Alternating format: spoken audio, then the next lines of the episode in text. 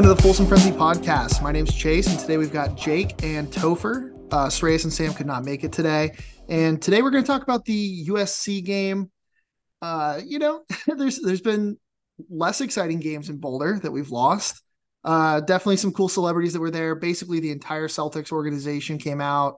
Uh, the Nuggets were all there except for the two players that you guys actually probably care about. Uh, Lecrae was there, the baby, um, Deion Sanders was there, which was pretty cool. And uh, today we're actually recording on a very special day. It has been exactly one year since Karl Dorrell, the absolute worst thing to ever happen to the Colorado football program, at least in the last five years, um, was fired. So debatable. celebrate, celebrating today, um, Karl Dorrell's firing and, and all the great things that have happened as a result of that. But uh, let's talk about USC. Definitely a tale of two halves as far as that game goes. Um, I know Topher's about to have an absolute aneurysm thinking about the special teams. So Topher, what were your thoughts um, specifically regarding the first half? Uh, I will say this: I did say that USC was beatable, and I stand by that. Uh, USC is beatable, um, and if we don't get that punt blocked in the first half, I, I really do think we win that game. Um, and that rollout punt, I think, should go down as the single worst special teams decision and that was a specific coaching decision, right? We we've shown punts um, repeatedly of just normal punts where he just gets the snaps, two steps, and uh, gets it off. We have the shield. Um, on that one, you could see we had our guard kind of motion a little bit further out, uh, allowing that A gap. So we were intentionally rolling him out um, on this kick. And did he roll out too reason... much there, Topher? Like, do you think that was um, all coaching there? Because I saw an interview that said Vassett wanted to do more rollout punts. So I don't know if that was more him taking I mean, the liberty to roll out for five minutes to let the I, get that, blocked, He definitely yeah. he definitely rolled out way too much, but that's a call that should never be made. Um, because the reason you want to roll out is to get the ball dribbling, and the the most dangerous returner was not even dressed for the game. There is no reason to do a rollout there. Um, so he just he punts it right into the uh, right into the guy coming off the edge. Um, looked like that guy didn't get a clean block on the end. And if you're if we're going to do that rollout, which it looked like it was an intentional call, you have to get to the outside so that he can't uh, rush the punter that way. So a little failure there, but definitely rolled out too much. And that I I was so mad. I was so mad. Um, couple that with a missed field goal. Um, I believe it was a 41 yarder. Um, that's a very makeable kick, right? Like most high school kickers um, that are serious about kicking make that kick. Um, after a big drive, start of the game, you have to make those. Um, wasn't windy, conditions were perfect. It was a perfect snap, perfect hold. That's 100% on Feely. Um, and with that being said, like Mata is more accurate, um, and it's pretty clear but Mata also has a tendency to have le- very low kicks, right? Um, he crunches when he kicks, so he just brings his chest down, which helps with his power, but it's not allowing the ball to get up off the ground. So that PAT that was blocked against Oregon, that is that is a result of a good scouting and b just timing it and getting up there. If you can't get your ball above like ten feet and eight yards, that's that's a huge, huge, huge problem.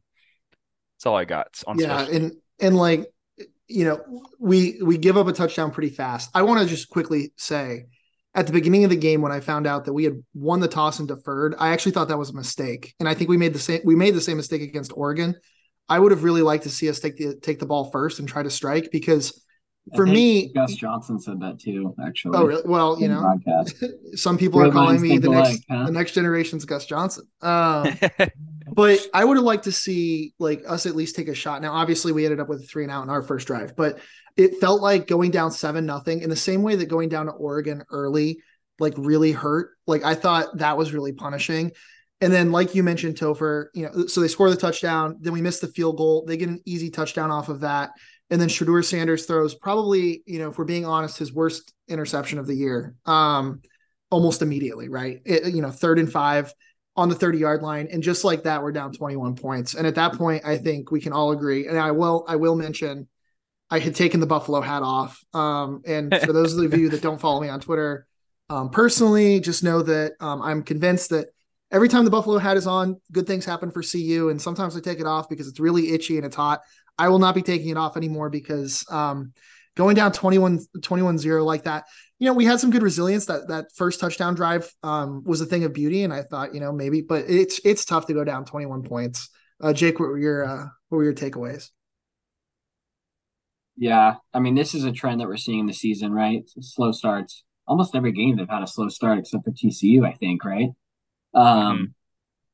One thing that really stood out to me was actually after the game and Coach Prime's press conference, or not press conference, his speech to the team, how he rallied with his guys and he said he was overall proud of the team for the comeback. I know we'll talk about the second half here in a bit. Um, but you also saw in the well off media video that was released today, I believe, that Coach Prime in his his talk to the team was like, "We can't start this slow," and he said it's going to be on me. Uh, it's on the coaches that we're starting slow, but enough of that. We have like every play matters. Um, was one thing he said, and it's so true. You can't get behind against teams like USC. That's a top ten team. Once you get behind the eight ball, you're just you're you're dependent on the on throwing the ball at that point. Your your offense is one dimensional, and that's never going to work against a top ten team. Um, one hundred percent. And I think one other thing I just wanted to mention is, you know, we we got we give up the touchdown, we go down there, miss the field goal, which is deflating, right? And then on the next drive, USC goes first down, doesn't really get anything. Second down, second and ten, gets like six yards. Third down gives up a 71 yard touchdown pass. Um, you know, those are the kinds of things that are well, but it would be backbreaking, right? But to to Coach Prime's point, you know, this is a team that showed a lot of resilience because a lot of, you know, definitely last year's team, like last year's Colorado team, would have just quit, right? And frankly, we kind of just quit against Oregon last week, right? Like we we got down bad, and that team just kind of disappeared. But at home, like you know, they they stuck with it and and stuck it out. And so I think to your point, Jake, like you know, they showed some resilience. You know, it's really easy going down twenty one zip to a team like USC. You know, like USC is just too talented. You you can't do that. And and it would have been totally understandable if they'd given up, and that team just didn't give up. Um, you know, so so props there. Um, you know, going down 34-14 into the in a halftime is is definitely pretty punishing. But um, yeah, overall, you know, tough first half, but but they took the punch and, and kind of ran with it. Um, I think we're ready. You know, let's talk second half, right? Come out and immediately a three and out. That was terrible. Um, so that was awesome. um, and then you, you know, we end up holding him to a punt, um, and then basically immediately um, punt again. And at that point, it was just kind of a the race was on. Um, touchdowns back and forth. Had some big, big interceptions, um, or big singular interception, I guess. Um, which kind of, you know, I don't know. At some point, I don't know when you guys really were like, maybe we could actually be in this game. For me, it was when we got that interception after the touchdown. I'm not gonna lie, I had hope at halftime. Call me crazy. That's crazy. Yeah, I I will call uh, you crazy. Uh, yeah, I'm a, call I'm me crazy. A... I thought we weren't out of it. Um, now did I think we were gonna win it? No way, no shot. Did I think we would maybe have a shot against the spread? Yeah, but um, yeah, oh, man. When we got, I think when we got our first touchdown out of the half, I'm like, you know, they're not out of it. There's plenty of time. I was even yelling at my TV. They need to run the ball more establish the run, not be one dimensional. I know Chase, you and I were debating on that on GroupMe just because they were down by so much. It probably made sense to throw the ball um, with clock management. Uh, but yeah, no, I, I saw fight in this team. I really want to know what Deion Sanders told his players at halftime. I didn't get a chance to go back and watch the well off media video to see the halftime speech. If it's up there, did you guys get a chance to see that? Um, haven't checked it out. But yeah, I mean, they came out just guns a blazing. To me, it didn't look like the scheme changed too much. I don't know your guys' opinions there. It just seemed like they were actually trying harder and executing. Word, yeah, and executing. Uh, well, I, I, don't think there's any question that we have the talent to keep up with USC. At least now, I'm confident that we don't. Topher had mentioned last week, and I, I so I have two things I want to respond to that I had called out in previous weeks. One, Topher said that USC's defensive line was not going to be as talented as Oregon. I still disagree. I thought USC's defensive line was insanely fast off the ball. And Shedeur, frankly, was running for his life the, the vast majority of the game. Now, Jake at halftime made the comment of, we should establish the run. And I gave him a hard time for it because we were down 20 points at halftime. And, you know, had if we were going to come back, we needed to, in my opinion, to throw. But in retrospect, I think, you know, I have to give Jake some credit. I think he might have been right because we were getting whatever we wanted running the ball for the most part, right? And and when I'm saying getting what we wanted, right, we were getting seven yards, eight yards. That's and a I big storyline that we didn't even touch on yet. The yeah. running, it finally worked. Running game looked really good. Yeah, yeah. And, and, I don't actually think USC's defensive line is as bad as as you know. At least Topher seems to think it is, but I I think you know one th- they had to respect our, our passing game, but two, I think running is really important for this team. You know, it's important for every team, but in particular for our team, it's important because when you get into a third and 10 situation and Shedeur is running for his life, no matter what, right? To only have to go four yards versus 10 yards makes a big difference when you're trying to like make a play happen and he's not having to force balls um, all over the place. And one other thing, I've been talking about it all season, and I'm a clown for thinking Shedeur was going to end up being our, our leading rusher for the year, certainly. But he finally started running the ball, I thought, effectively and and kind of mm-hmm. flashed that side of his game. And one, I think he should do that for for an NFL draft perspective. Like I think that'll make him a more appealing draft prospect. But two, it really works. Like there's space, and and I don't know if USC just wasn't respecting it because he hasn't really run a whole lot this season, but I, I, I can't remember. He had a, a pretty lengthy touchdown run, um, if I remember correctly. Yep. Um, certainly over yeah, 10 yards. the middle. So. Just cover two, the gap in the safeties and just took the gap. Um, another very underrated thing about having third and short is Shedeur has to throw the ball quickly with this offense, with our offensive offensive line. And it's a bunch of short passes. And when you have third and short, it's way easier to complete a short, quick pass than it is third and 10.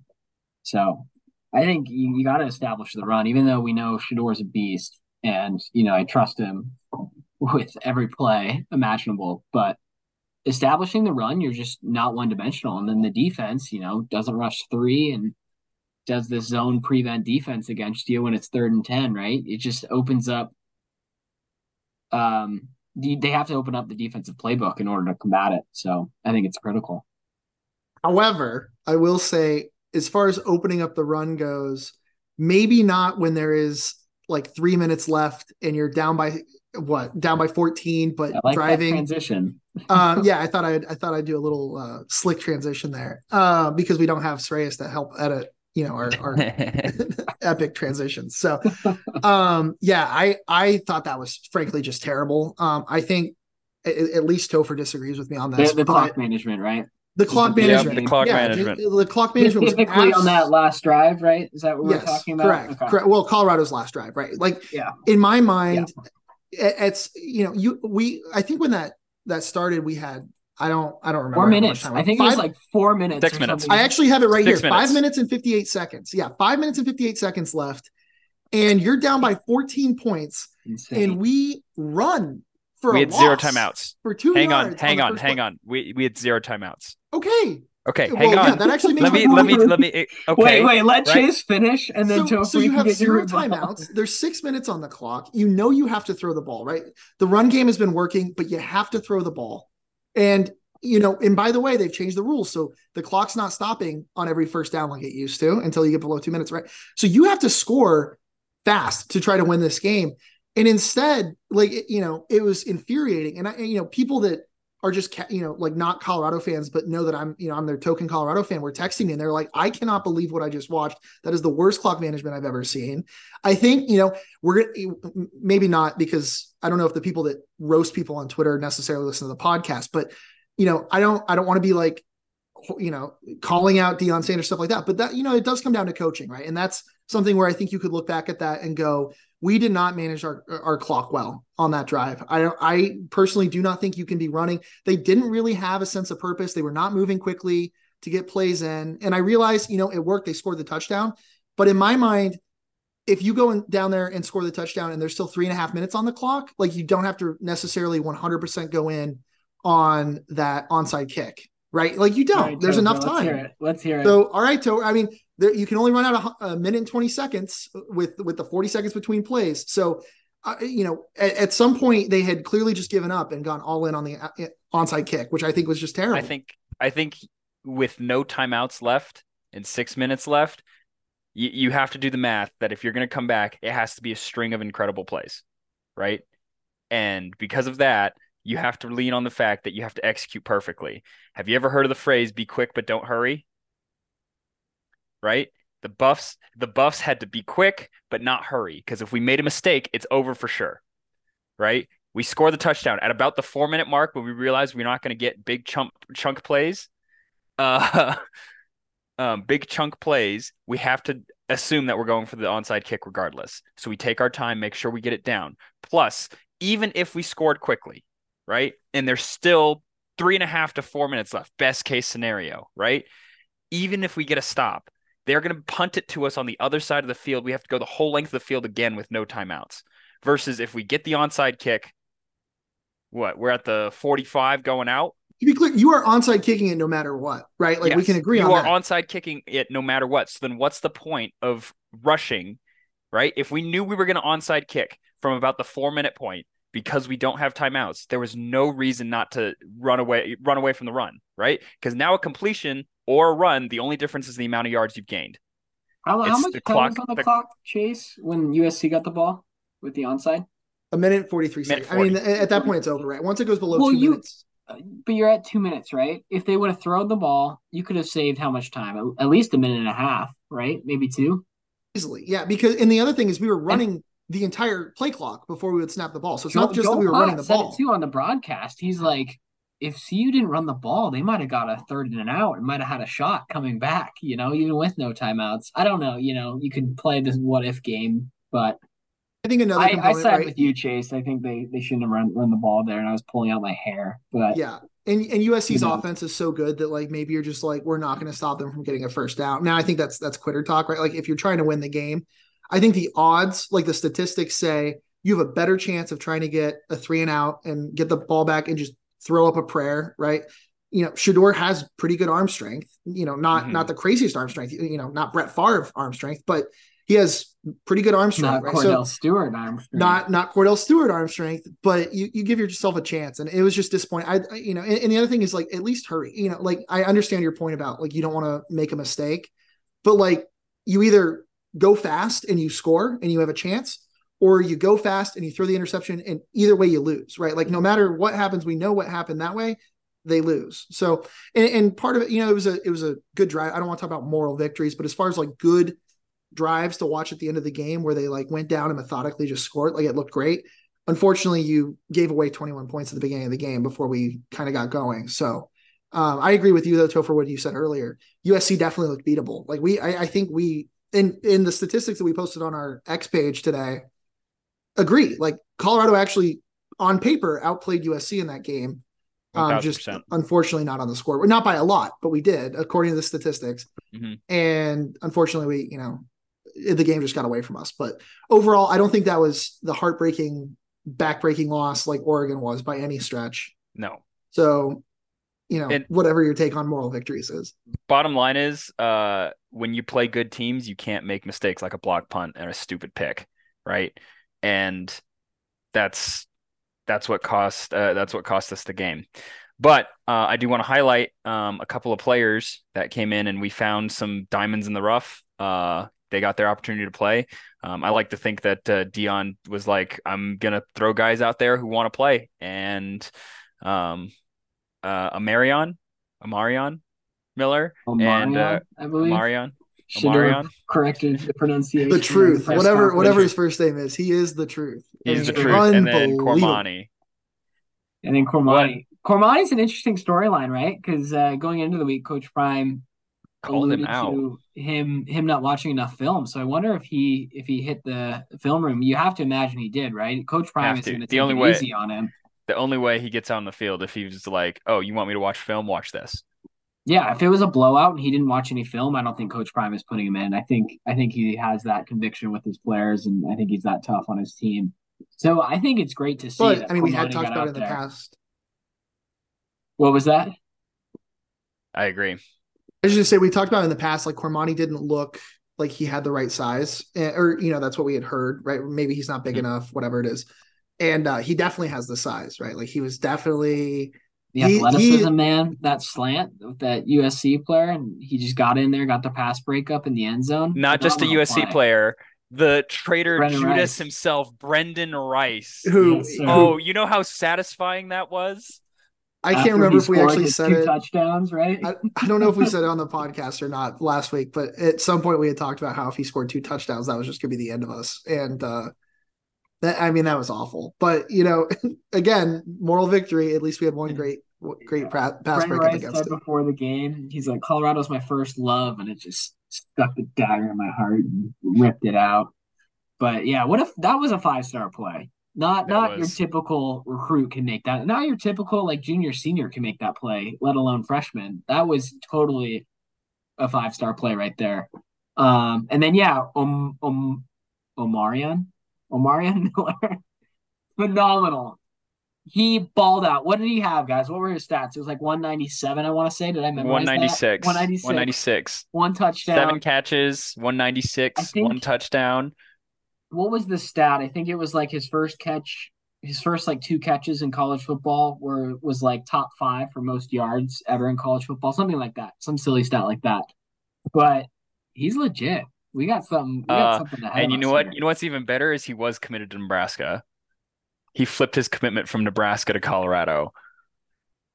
Inject that right into my veins. Gotta love it. I'm sure he loved that game too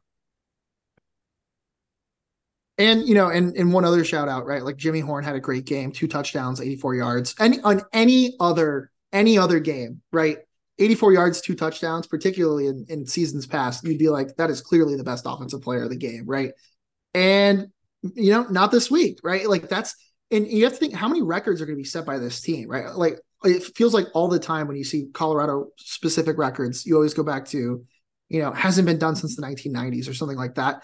I, I mean, these are the teams. These are going to be the teams where in the future, when they're talking about records, you're going to be like, that's the, that's the guy that they're they're taking the record from. Yeah, another interesting storyline, just talking about wide receivers, is Omarion or not Omarion Miller. Um, who am I thinking of? Javon Antonio.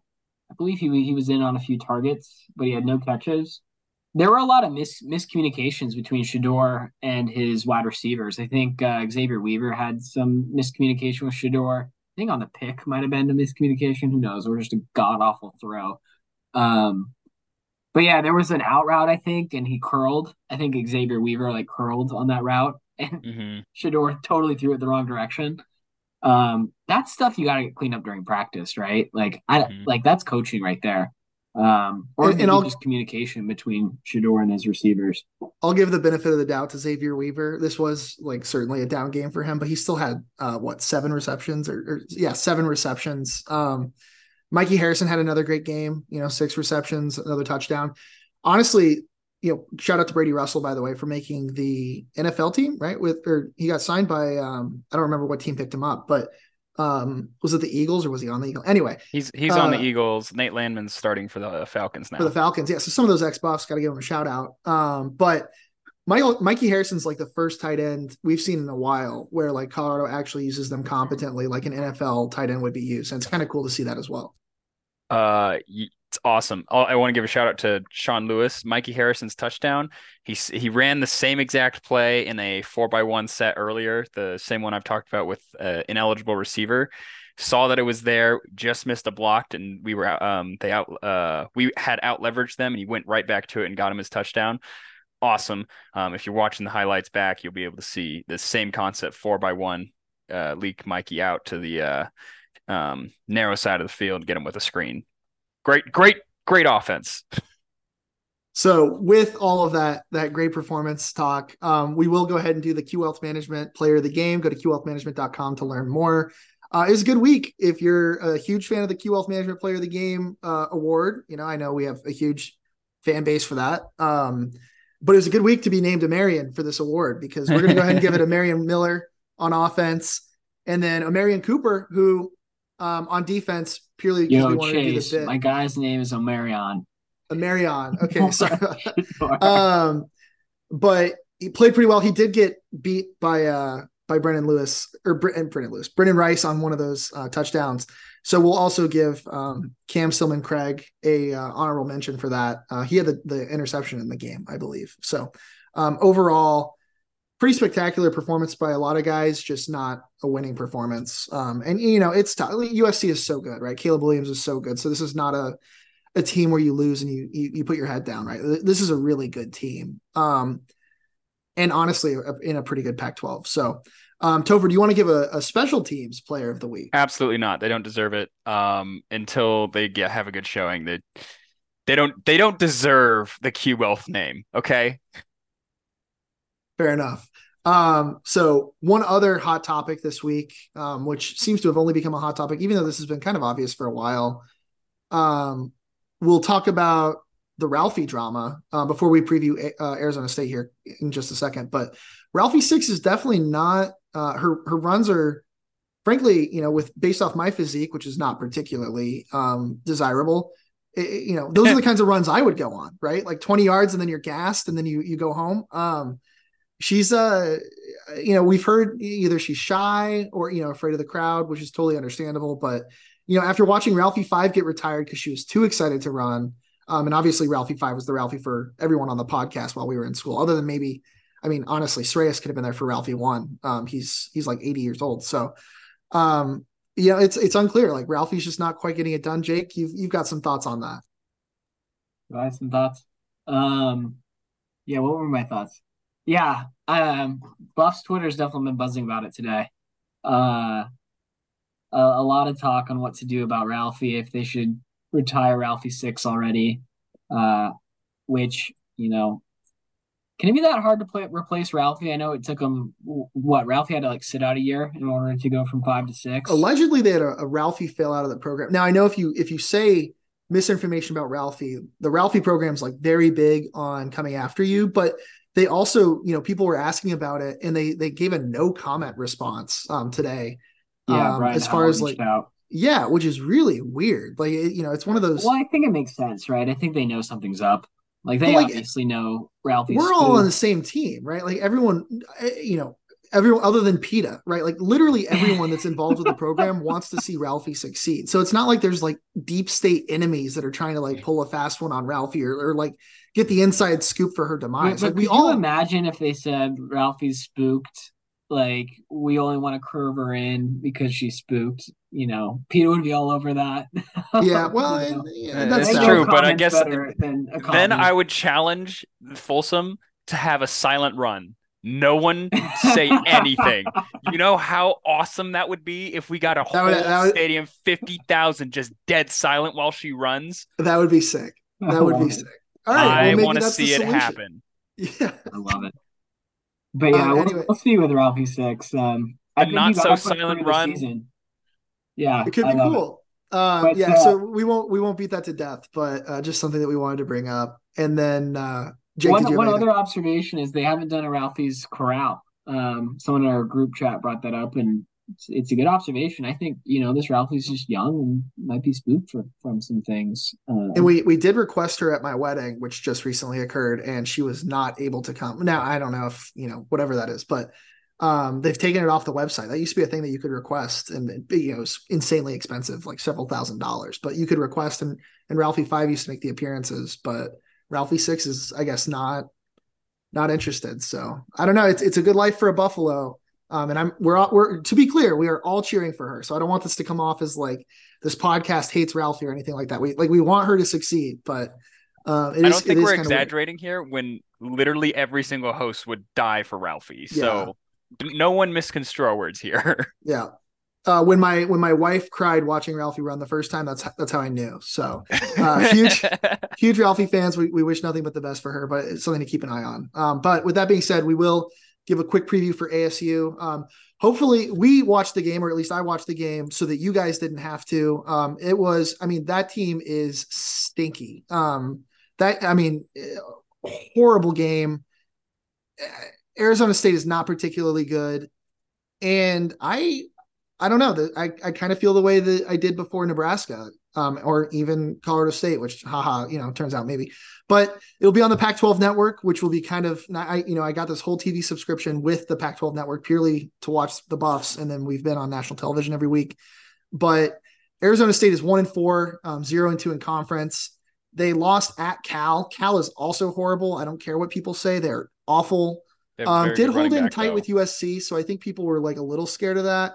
Um, they got blanked by Fresno State, twenty nine nothing uh, beaten by an Oklahoma State team that is not particularly good, and barely beat a Southern Utah team. So this Arizona State team is not good. It is at, you know in Tempe. I I honest to God, I to Fresno State though they're ranked now. They are so good. That's a good not team. a cupcake. That is a good team. Um, I think my one of my fun predictions for this episode. I think Tempe will have more Colorado fans than Arizona State fans at the game, or it'll be very close. It'll be like when Nebraska Ooh. would come to Folsom. Um, I think.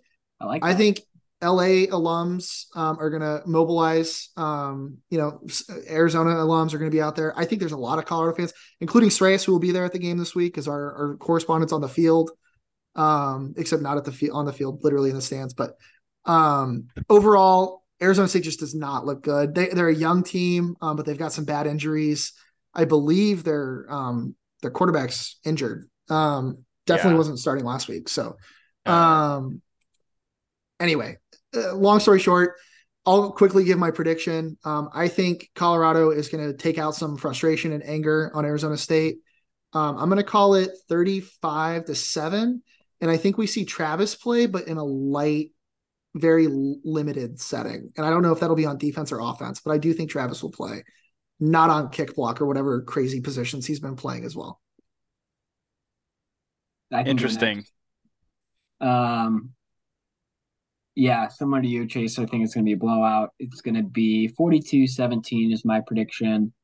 My fun prediction is we're going to see Omarion Miller ball out again. I don't think Travis Hunter's coming back. Uh, I think we might see, um, help me out, Slusher, the safety. I think we might see yep. Slusher this week. Um, I don't think, what's the, um, oh, Shilo. I don't think we're going to see Shilo this week at all. Uh, just because, you know, I think they can take care of Arizona State without those guys. So, yeah, 42 17. That's my prediction. Topher? Uh, I like both your sentiments of uh, blowouts because I, I, also don't think it's going to be close. Although I do think Arizona State's going to put some points up on us. Um, uh, I was pretty impressed with their run game against USC. Um, so I think I'll go final as 49 28.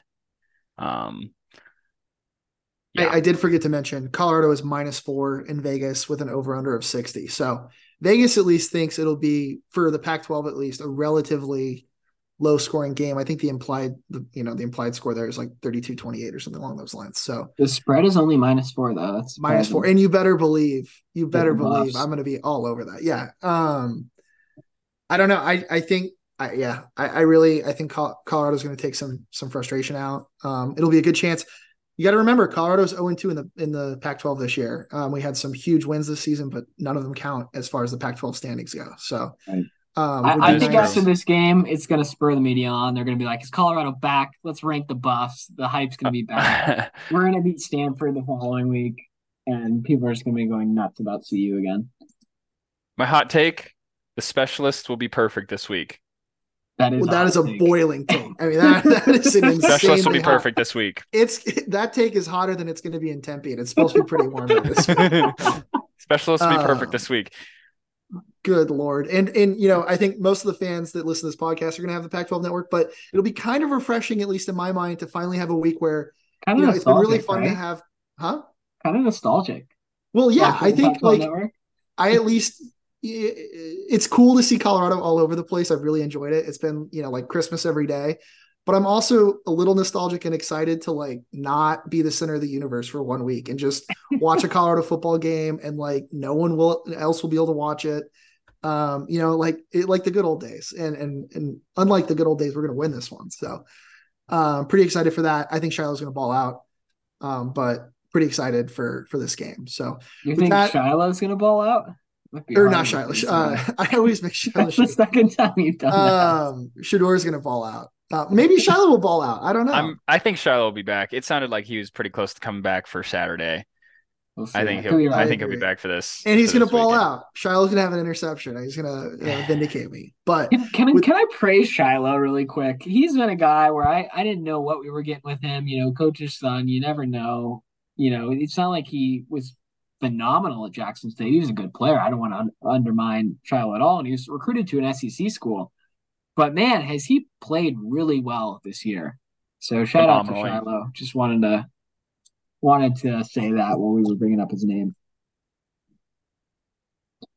All right, guys. Any other thoughts with ASU? I think that's it. Uh, so with that, thanks for listening, everyone. Please give us a like and shout out on social media. Uh, follow us on YouTube, Twitter, Instagram, uh, my heart iHeartRadio. Definitely follow us on that. We're pretty low on followers there. Also, give us a rating on Apple Podcasts and Spotify Podcasts. We really appreciate it. Uh, but thanks for listening. Go Buffs. Go Buffs.